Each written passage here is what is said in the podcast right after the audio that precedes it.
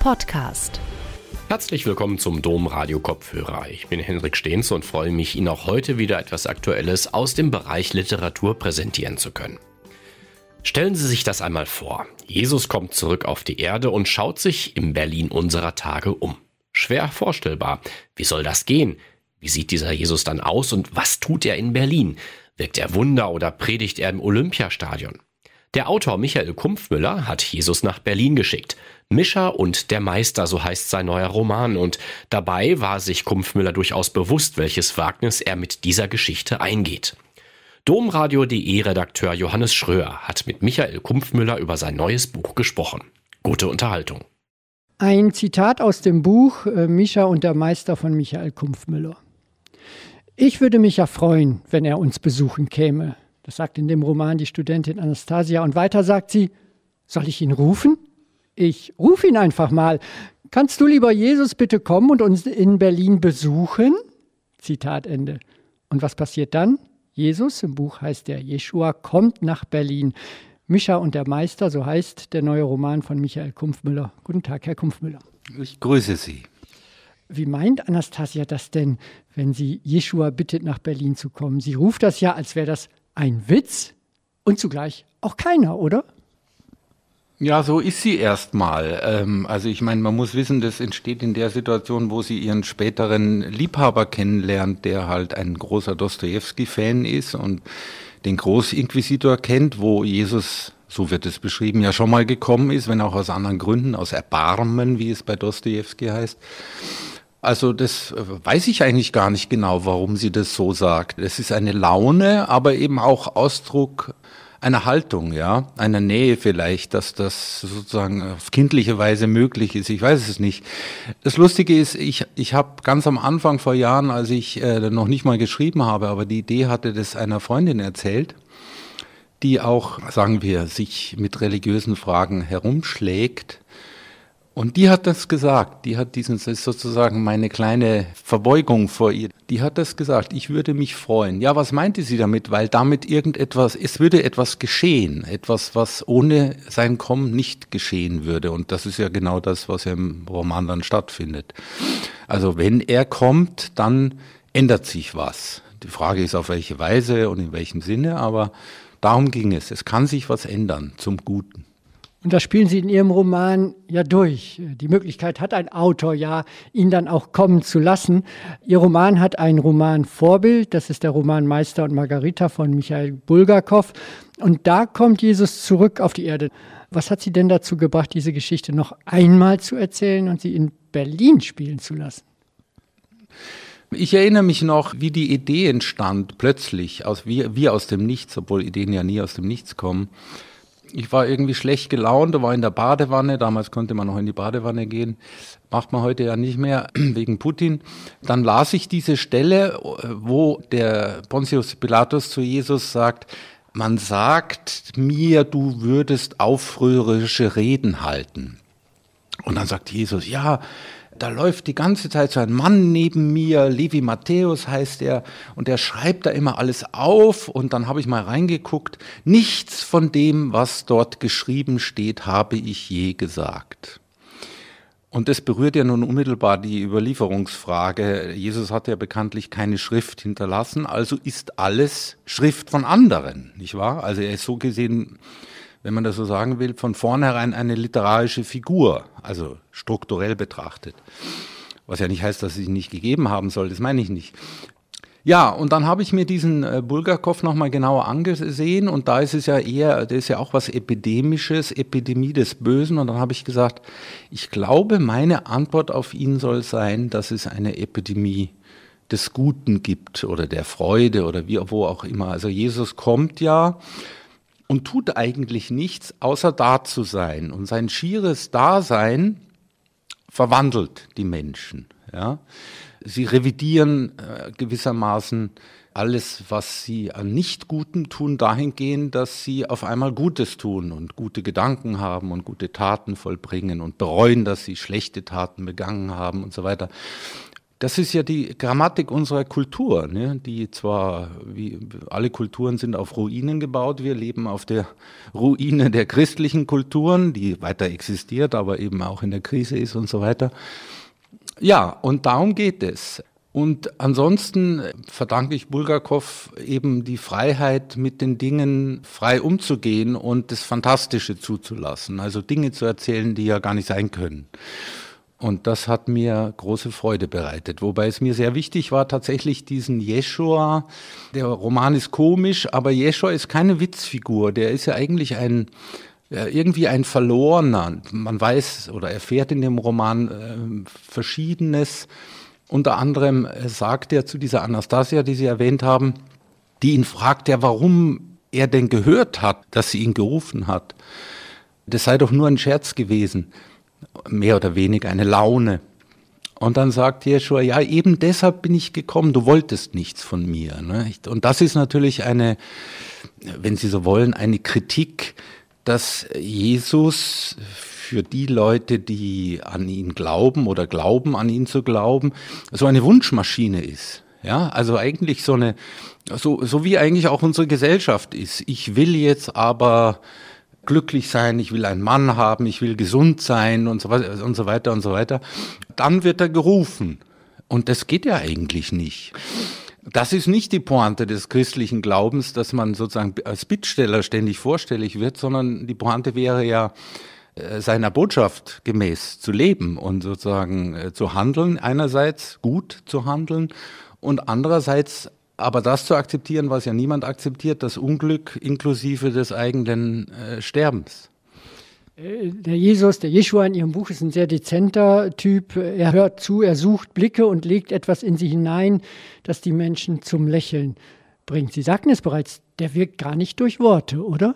Nein, nein, er ist ein absoluter Schweiger. Es erkennen ihn auch wenige. Das ist der Hauptunterschied zu Dostoevsky, der auf der Hand liegt weil die wenigsten überhaupt noch von ihm wissen, also in einem tieferen Sinne wissen oder glauben, dass er da sei, als Wirkkraft oder was, was auch immer man dazu sagen will. Ja, so ist das. Und äh, sie erzählen erstaunliche Dinge über Jeshua, nicht zum Beispiel über seine Auferstehung, die man ja allgemein als Erlösung empfindet für uns Menschen, aber er selbst hat es gar nicht als Erlösung empfunden, so erzählen Sie in dem Buch, äh, die Auferstehung war für Jeschua ganz furchtbar, verwirrend, beschämend, als hätte es jemand darauf angelegt, ihn bloßzustellen. Man hätte es mir erklären müssen, sagt er. Es hat mir bloß niemand etwas erklärt. Ich konnte mich kaum auf den Beinen halten, er trug das Licht nicht, den Geschmack in meinem Mund, dass ich am Leben war. Ja, dafür gibt es zwei Spuren, warum das da so steht. Das eine ist eine mich völlig weiterhin erstaunende Erzählung, ausgerechnet von D.H. Lawrence, der auf seinem Totenbett eine Erzählung schrieb, die damit beginnt, dass Jesus in der Höhle erwacht. Und es geht ihm ganz, ganz entsetzlich schlecht. Das ist sozusagen ein Echo dieser Erzählung. Das ist der erste Teil. Er trifft dann auch ein paar Jünger und so weiter und der Hahn kräht und alles, was in der Bibel da, das wenige, was da steht. Und dann geht er hinaus und dann lernt er im zweiten Teil eine, ja, weiß ich auch nicht so genau, eine Priesterin, also eine heidnische, griechische irgendwas und geht dann sozusagen ins Leben, in die Liebe hinein zu einer Frau, ja. Was ja viele Fantasien über den Jesus, die haben die ja, nicht? Oder auch der Scorsese-Film ist ja genauso, da ist es zwar dann im Nachhinein wirklich nur eine Fantasie, dass er Familie hat und so weiter das ist das eine. Und das andere ist, was mich dazu gebracht hat, mich eher an die russisch-orthodoxen Christlichkeiten äh, zu halten. Ich habe tatsächlich einen Priester aufgesucht in Berlin, russisch-orthodoxer, der aber kein Russe war, sondern ein Deutscher. Und er hörte sich das an, was ich da vorhabe, war sehr skeptisch und sagte, na ja, wird's nicht auch ein Heiliger tun? Muss es unbedingt gleich Jesus sein? Das habe ich ignoriert. Und der erzählte dann, dass er ganz viele, und das ist typisch russisch-orthodox, so wie ich verstanden habe, ganz viele Leute kennt, denen Jesus erschienen ist und erzählte Geschichten und Heilige erschienen sind und so weiter. Und dann kam das, was im Roman ich gewissermaßen zitiere, kam er auf den Lazarus-Fall er sagte, den kennen Sie doch die Geschichte. Ich, ja klar kenne ich die Geschichte. Dann sagte er, und wissen Sie, wie sie weiterging? das war für mich ein wichtiger Moment, weil er die Grenze zwischen literarischer Figur und wirklichem Leben völlig ignoriert hat. Ne? Er hat dann erzählt, ja, der sei Bischof von Larnaca auf Zypern geworden und so weiter. Aber er habe einen Preis dafür bezahlt, äh, ein zweites Leben zu bekommen. Er habe nämlich sein Leben lang Pinienkerne gekaut, um den üblen Geschmack im Mund der Leiche nämlich zu übertünchen. Also daher kommt das mit dem, dass die Auferstehung, Anastasia glaubt ja auch, das muss was ganz Tolles sein. Eigentlich sowas ist, fällt mir jetzt erst ein, sowas mühsames wie eine Geburt, die ja auch kein Jubelfest ist, sondern Schwerstarbeit, ja. Gut, das Kind kann davon nicht berichten, aber zu berichten, was es heißt, zum zweiten Mal zu leben, das kann er eben und das ist keine ekstatische Freudenveranstaltung, so wie ich es mir vorstelle, ja. Zurück zu Ihrem Roman, zu dem Roman Geschehen. Also Jeshua kommt nach Berlin und äh, er löst ein Infektionsgeschehen aus. Nicht? Bei Infektionsgeschehen werden wir natürlich jetzt äh, in Zeiten der Corona-Pandemie sofort hellhörig, aber Infektionsgeschehen meint hier etwas ganz anderes. Eine andere Infektion löst er aus. Welche denn? Ja, die Infektion äh, des Guten, der mit Freude äh, infizieren. Ich bin ein bisschen stolz darauf, weil die Idee hatte ich wirklich vor Corona. Und das Infektionsgeschehen zu beschreiben, war dann meine Corona-Erfahrung, meine Corona-Gegenerfahrung.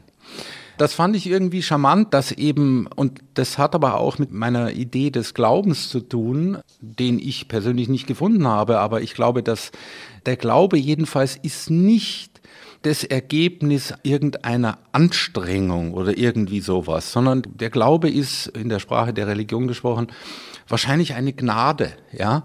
Die Gnade nämlich offen zu sein dafür, sich einzulassen, sich zu überlassen, aufzuhören, alles selbst setzen zu wollen und kontrollieren zu wollen, woran ja unsere Gesellschaft leidet, ja dass viele Menschen sozusagen immer glauben, sie müssten irgendwie die Zügel ihres Lebens und richtig und nach vorne galoppieren und all diese, diese komischen Sachen.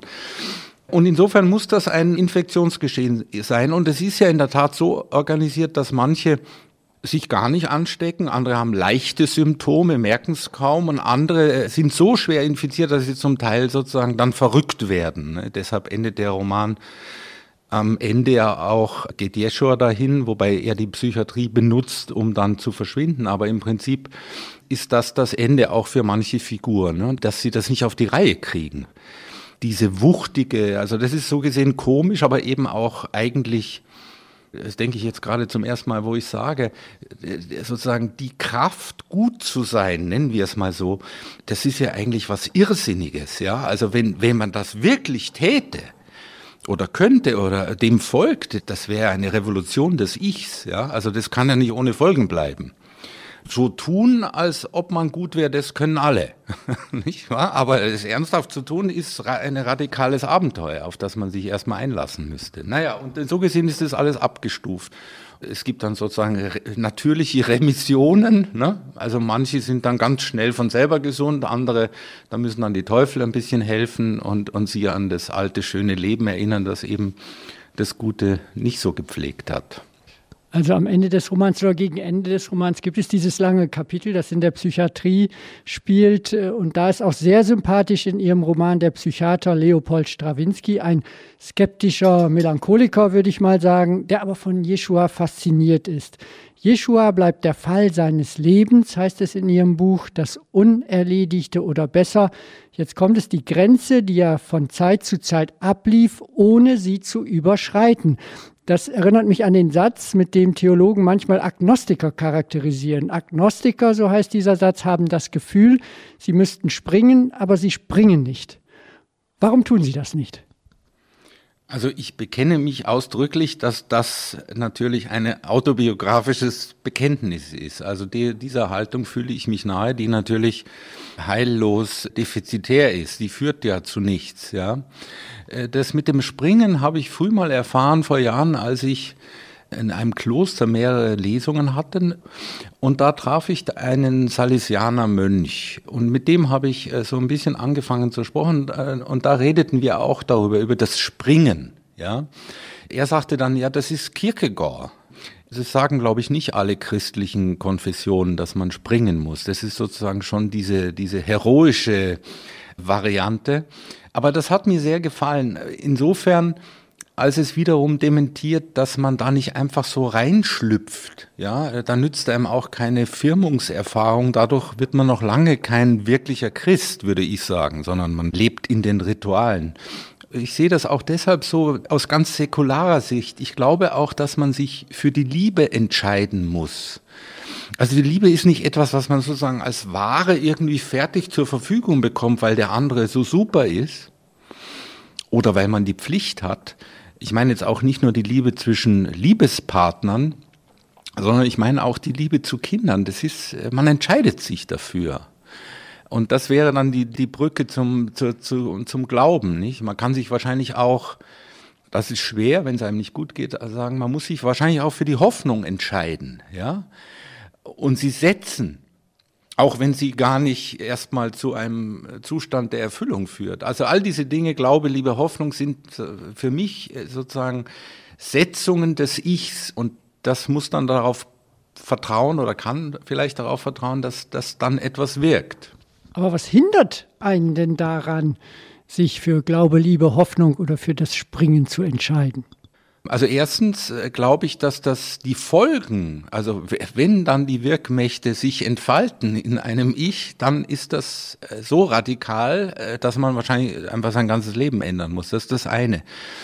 Und das andere ist, was von der anderen Seite das verhindert, ist, das ist eben dieser Autonomiegedanke des, dessen, was man westlichen Individualismus nennt und der ja sich gewissermaßen als Konzept seit 40 Jahren äh, anhängig die äh, neoliberale Wirtschaftsordnung ja radikalisiert, nicht wahr?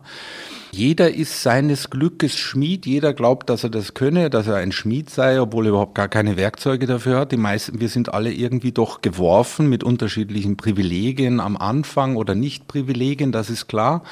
Klassengesellschaft hieß das früher. Aber die meisten Leute glauben daran, ja. Also sie glauben auch daran, dass der Erfolg, wenn es denn einen gibt, dass der ihnen zuzuschreiben ist. Also ich würde das auf mich bezogen sagen, wenn ich meinen Weg als Schriftsteller anschaue. Ich hatte in bestimmten Situationen Glück, weil ich sozusagen auf Offenheit stieß mit dem, was ich gesagt habe. Ich hatte aber auch Pech damit, ja. Also ich habe es nicht in der Hand, ja, und das ist sehr mühsam, also jetzt äh, nochmal säkular, sehr mühsam auch für mich, das zu lernen. Du hast es nicht in der Hand. Du hast nur das, was jetzt der Fall ist und was du jetzt im Augenblick tust. Und wenn du es schaffst, damit zufrieden zu sein, kann dir ja eigentlich sowieso nichts passieren. Klingt jetzt aber so ein bisschen widersprüchlich. Einerseits muss ich mich entscheiden, habe ich es also in der Hand, mich für Glaube, Liebe, Hoffnung zu entscheiden oder nicht. Und andererseits wiederum auch nicht. Das ist ja, ja schwer aufzulegen. Sie haben völlig recht. Ich bilde sozusagen einen faulen Kompromiss. Ja, also ich springe nicht, um es nochmal zu sagen, in die mutmaßliche, aber auch fordernde Fülle des Glaubens, der Liebe und der Hoffnung. Am ehesten in der Liebe. Zu meinen Kindern kann ich das eigentlich ganz gut. Aber ich tue es eben nicht. Und der Kompromiss ist zu sagen, dass ich mich aber immerhin sozusagen in eine Art von Fügsamkeit, mit einer Fügsamkeit einverstanden erkläre. Was ja darum wichtig ist, weil ich bin jetzt Anfang 60, also worüber denke ich nach? Über das Ende, mein Ende. Kann ich einverstanden sein mit dem Ende, obwohl ich nicht weiß, ob es weitergeht und so weiter. Und daran arbeite ich. Und wenn ich dann so denke, dann denke ich mir, ja, ich bin einverstanden. Ich, und das ist meine Arbeit, immer weiter einverstanden damit zu sein, weil das ist unser Leben, dass es endet. Kommen wir nochmal zurück äh, auf das äh, Infektionsgeschehen. Also die Leute, die sich infizieren von der Liebe, mit denen verändert sich etwas. Und eines passiert sehr häufig, sie fangen an zu weinen. Also äh, die Tränen äh, sind hier Zeichen der Umkehr, auch der Reue. Wenn man traurig ist, denkt man automatisch an Gott, heißt es einmal in dem Buch. Äh, ist das so? Äh, sind äh, dann auch die Tränen, die tätige Reue, heißt es ja immer, äh, zur Umkehr? Das ist im Satirischen schon meine Meinung, dass es eine Emotion, die Träne ist natürlich nur eine Möglichkeit. An, an einer Stelle heißt es auch, man muss nicht um, es weinen nicht alle. Es geht um eine emotionale Erschütterung, die markiert, dass im Roman ja nur vorübergehend, dass, dass ein Ich offen ist für eine Veränderung, eine Revision ich bin da kein Experte, aber im, im 18. Jahrhundert, wenn ich das recht sehe, gab es ja so eine Literatur der Empfindsamkeit oder so, ja, die ja durchaus noch vor dem christlichen Hintergrund Das gefällt mir, es gefällt mir, also weil das so ein kindliches Weinen ist. Wir lachen darüber, weil wir alle nicht mehr weinen können, außer um andere Menschen zu terrorisieren. Das können dann manche, ja, um ihren Willen durchzusetzen, weinen die Leute. Aber sie weinen eigentlich nicht über sich oder ihr Unglück oder ihre Grenze. Und deshalb liebe ich die alle, diese Weinenden. Jesus gesprochen werdet wie die Kinder sozusagen, deshalb weinen die. In dem Roman äh, kommt nicht nur Jeschua vor, sondern auch Teufel. Die Teufel fahren in die verschiedenen Menschen hinein und die Teufel sind natürlich betrübt, dass der Jesus dieses, äh, der Yeshua dieses Infektionsgeschehen auslöst. Und jetzt versuchen sie etwas zu tun. Sie beschließen, Yeshua zu verführen, in eine Frau zu fahren, um ihn zu verführen. Die Liebe wird hier teuflisch auch. Die eigentliche Pointe mit den Teufeln ist, dass äh, es gibt eine Passage, wo ein Teufel mal über Yeshua nachdenkt. Die kennen sich natürlich schon lange. Das eine, was er sagt, ist, er ist bekümmert darüber, dass er Jesus nicht nahe kommen kann. Man kann ihn nicht lieben, weil er immer wegguckt. Jedenfalls beim Teufel. Er will mit ihm nichts zu tun haben, aber wir arbeiten doch eigentlich für dieselbe Sache. Das ist einerseits ein Gedanken, der Gedanke auch von Bulgakov, aber eigentlich äh, braucht den dazu gar nicht, denn es geht ja um diese Grammatik. Also der Teufel in der Bibel, in der Schrift, ist als Widersacher und die Sache mit den gefallenen Engeln und was immer da ist, das braucht es ja, um dieses Wertesystem von Gut und Böse und dass es tausend Sachen dazwischen gibt und was immer, das zu errichten, funktioniert ja nur mit Engeln nicht. also mal abgesehen davon, dass es lang wäre, sondern äh, deshalb finde ich die Bibel so toll, weil das, ich finde sie auch schrecklich, weil, weil so viel Gewalt in ihr ist. Aber das ist eben ihr Realismus. Sie weiß, dass, dass man mit schönen Worten den neuen Glauben nicht errichten wird. Und tatsächlich ist ja sozusagen der Kern der christlichen Lehre ist ja die Passion. Das ist ja das Leiden. Das ist das Einzige, was seit Anfang der Geschichte durchgeht. Ja, und von daher ist es zutiefst richtig. Und von daher muss es auch, auch wenn wir darüber lächeln, den Teufel geben in dem Sinne, dass er markiert, dass, dass es das Böse gibt, nicht wahr? Also, und die Gebote allein, sind ja nur sozusagen so, so schöne Appelle, sondern es, der Teufel markiert ja, dass das Böse da trotzdem stattfindet die ganze Zeit. Auch wenn sie bei mir recht lustige Gesellen sind, aber, ne, aber nicht nur eben, ja. Da spielen sie auch mit Anspielungen aus dem Alten Testament, mit den sieben Todsünden. Das sind sieben Teufel, die einen großen Ball feiern, aber wo sie gerade vom Leiden und Leid und von der Passion sprechen. Sie stellen in Ihrem Roman auch die Frage aller Fragen. Das ist natürlich die Theodizee-Frage. Wie kann Gott das Leid in der Welt zulassen? Siehst du nicht überall das Leid? Äh, fragt dieser teuflische Pudel. Dann Jeshua, äh, ja, ich sehe es, erwidert er. Und das Kind, der meint natürlich das leidende, unschuldige Kind, fragt der Teufel. Um das Kind weine ich, antwortet Jesus. Und, und, und das ist es dann eigentlich. Ja. Da bleibt nur die Traurigkeit von Jeshua als Antwort wie soll ich sagen, das ist ja die Erfahrung mit dem Jesus, wir lassen mal die Trinität jetzt mal außen vor, er ist weder gekommen, um äh, letztes Gericht zu halten, was ja die Menschheit jahrhundertelang schwer beschäftigt und verstört hat, denn es steht ja da nun mal geschrieben, nicht wahr? Und er hat auch nicht dafür gesorgt, was er aber auch nie versprochen hat, dass das Leid verschwindet, nicht wahr? Also die Szene rührt mich selber, weil sie auf den ersten Moment empörend ist, weil sie so ohnmächtig klingt. Aber man könnte natürlich auch sagen, das habe ich nicht so geschrieben, man könnte natürlich sagen, ja, aber es ist eure Sache, äh, mit dem Leid umzugehen und es zu vermeiden und es zu bekämpfen äh, oder die Ursachen für das Leid zu bekämpfen. Und das tun ja auch die Menschen aber eben immer mit demselben gemischten und immer zu geringen Erfolg. Ja. Aber was hätte er sonst sagen sollen? Äh, hätte er sagen sollen, ich mache das jetzt. Äh, ne? Also er hat ja mit seinen Wundern, ich rede jetzt von dem äh, Text der, des Neuen Testaments, hat er gezeigt, dass das Wunder möglich ist, sozusagen. Aber er, er ist ja nicht der Dienstleister hier, er ist ja nicht der Reparaturbetrieb des Neoliberalismus oder, oder was auch immer. Das ist das eine Leid, aber es gibt ja auch das andere Leid. Ein Kind kommt schwerbehindert, leidend, äh, schreiend auf die Welt. Das ist ein Leid, dagegen sind wir doch nur ohnmächtig. Ja, ich habe neulich eine Frau kennengelernt, die hat so ein Kind, das ist vor kurzem 18 geworden und die hat nur in einem Nebensatz gesagt, wie komisch die Leute reagiert hätten. Äh, unter anderem sagte sie, irgendjemand, Freundeskreis habe gesagt, da würde ich mich umbringen. Das muss man jetzt nicht weiter kommentieren, aber die Wahrheit ist, dass die Botschaft, die sie die, äh, ihrer kurzen Erzählung zugrunde lag, war, ja, das ist aber eigentlich kein Leid. Es ist kein fortdauerndes Leid, sondern es ist eine starke Abweichung von dem, was wir uns wünschen. Aber sie liebt dieses Kind und dieses Kind lebt und dieses Kind schwer beeinträchtigt, aber äh, wird jetzt auch alleine leben, also mit Hilfe. Das ist sozusagen im Rahmen dessen, was wir eigentlich akzeptieren können und müssen. Also gut, man kann natürlich dafür sorgen, dass man mit der genetischen Schere solche Kinder nicht zur Welt kommen lässt, ja was ja keine Antwort auf die Frage ist. Ich habe da nicht so viele Erfahrungen, aber ein paar habe ich schon in Sachen Beeinträchtigung, schweren Geburtsschäden und so weiter. Da habe ich nur gute Erfahrungen.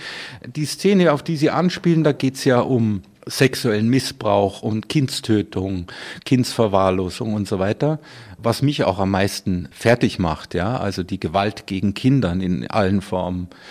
Auch da sagt eben Jeschua, ich kann nur um, um, sie trauern. Ich, das Einzige, was ich habe, ist meine, so nennt man das heute, Empathie, ja, Mitleiden. Sozusagen im, im kosmischen Sinne ist das, ist das eine gute Arbeit.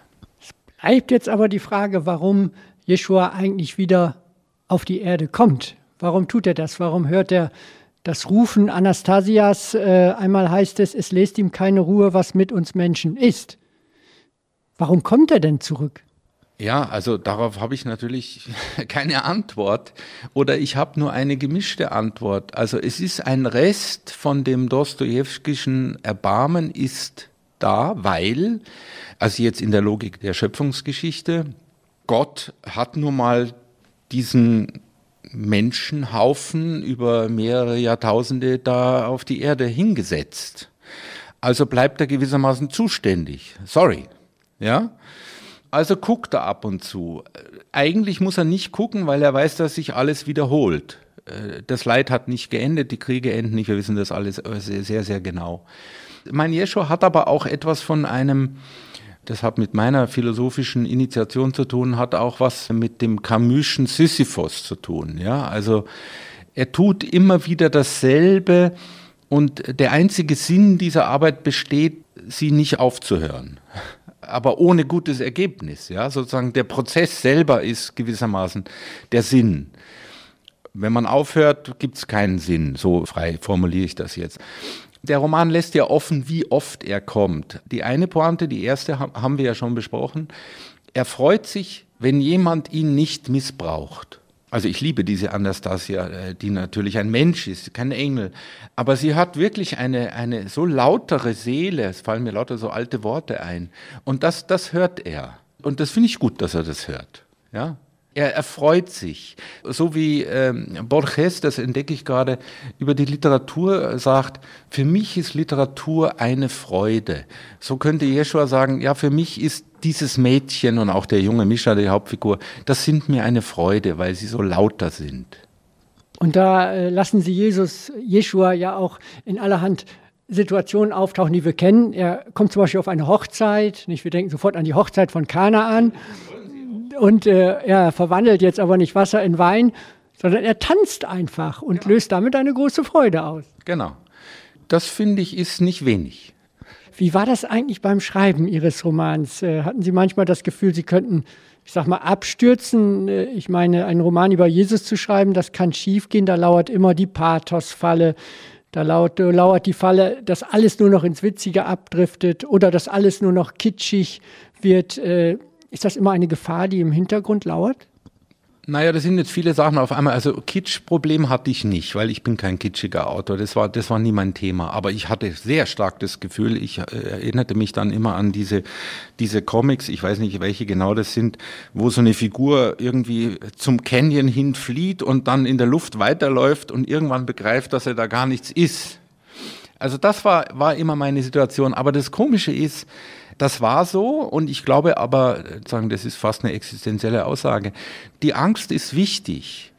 Aber auf der anderen Seite der Angst war dann immer meine Freude. Ja, also ich, ich hatte so eine Freude an diesem Stoff und den Figuren, dass ich dann, ist jetzt ein bisschen blumig gesagt, ihnen vertraut habe und also mir vertraut habe. Ne? Also klar ging es um die Frage, darf man irgendwie, kann man äh, als seriöser Schriftsteller, als deutscher Schriftsteller, und das hat mir dann schon gleich wieder gefallen, ja, das muss man, äh, so fantastische Sachen, darf man mit einer Hexe durch Berlin fliegen und das so beschreiben? Ja, das darf man, das muss man, weil es Freude bereitet. Also mir beim Lesen, ich habe, ich weiß noch, ich kam oft äh, nach drei, vier Stunden, äh, ich weiß, dass ich immer gelächelt habe und gute Laune hatte. Nicht immer, aber sehr oft, sehr, sehr, sehr, sehr oft.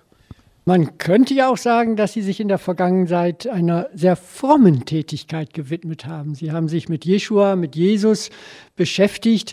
Wie war das? Es ist ja immer bei Schriftstellern, dass man sich ja auch mit seinen Romanhelden anfreundet oder mit ihnen zusammengeht. Wie war das denn bei diesem besonderen Romanhelden Jeshua? Naja, das ist ein bisschen heikel. Das war mir natürlich klar. Wie soll man als Autor des 21. Jahrhunderts irgendeine Stimme erheben, die sich erlaubt oder zumutet, traut, äh, über Jeschua zu sprechen. Ich habe dann, ähm, das klingt jetzt sicher erstmal merkwürdig, ich habe dann immer gesagt, stell dir vor, du wärst das. Ich sage jetzt etwas, was ich nur Ihnen sage. Vorgestern hat mir eine Freundin geschrieben, der Ton des Romans, also meine Stimme sei Jeschua-mäßig.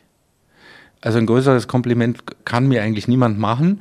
Und es ist auch nicht dadurch zu erklären, dass ich mich in ihn hineinversetzt habe, was ja sowieso klar ist. Nein, ich glaube, dass ich alle meine, Sie haben das optimistischen, äh, aber reli eigentlich religiös grundierten Optimismen aufgerufen habe mobilisiert habe und gezeigt habe mit dieser Figur, die so gesehen, das mag ich gerne, weil das auch bei Schriftstellern so ist, so äh, doch ein bisschen so ein Bruder ist. Also was Jesus kann nicht mein Bruder sein, Sie verstehen schon, aber der ist mir fremd, aber auf eine Weise, dass ich was wiedererkenne. In unserem Gespräch ist jetzt schon deutlich geworden, dass Ihr Roman ja auch ein grotesker, ein komischer Roman ist. Man muss oft laut und herzhaft lachen, aber das ist bei weitem nicht alles. Nun wird Ihr Roman oft als grotesker, komischer Roman, das sind so die Überschriften bezeichnet. Aber ist das nicht viel zu kurz? Denn es ist ja auch, haben wir auch noch gar nicht drüber geredet, es ist ein wunderbarer Liebesroman auch. Es ist ein theologischer Roman, ein Roman über die Sehnsüchte der Menschen, auch über das Teuflische der Versuchungen, die der Menschen erleidet. Da steckt doch alles mit drin, oder? Naja, also das habe ich natürlich wahrgenommen, dass die Leute aufs Komische gehen. Darüber kann man sich, also und dann sagen, der sei unterhaltsam von der ersten bis zur letzten Seite, was eigentlich im deutschen Literaturbetrieb fast schon ein tödliches Lob ist. Aber davon abgesehen ist es natürlich absolut defizitär. Was äh, ich aber mir jetzt äh, sage, ist, äh, nehme ich nicht persönlich, sondern es zeigt nur, wie viele Leute mit dieser Figur gar nichts mehr anfangen können. Das akzeptiere ich, äh, muss ich ja akzeptieren. Aber anders gesagt, habe ich in dem Roman gelernt, ja, nein, ich bin nicht gesprungen und ich werde auch nicht springen, schon gar nicht am Totenbett weil das fand ich immer besonders abscheulich, die in letzter Minute irgendwie zu Jesus flüchtenden oder irgend sowas in der Art, das ist ja das allerletzte, man ändert sich nicht von heute auf morgen.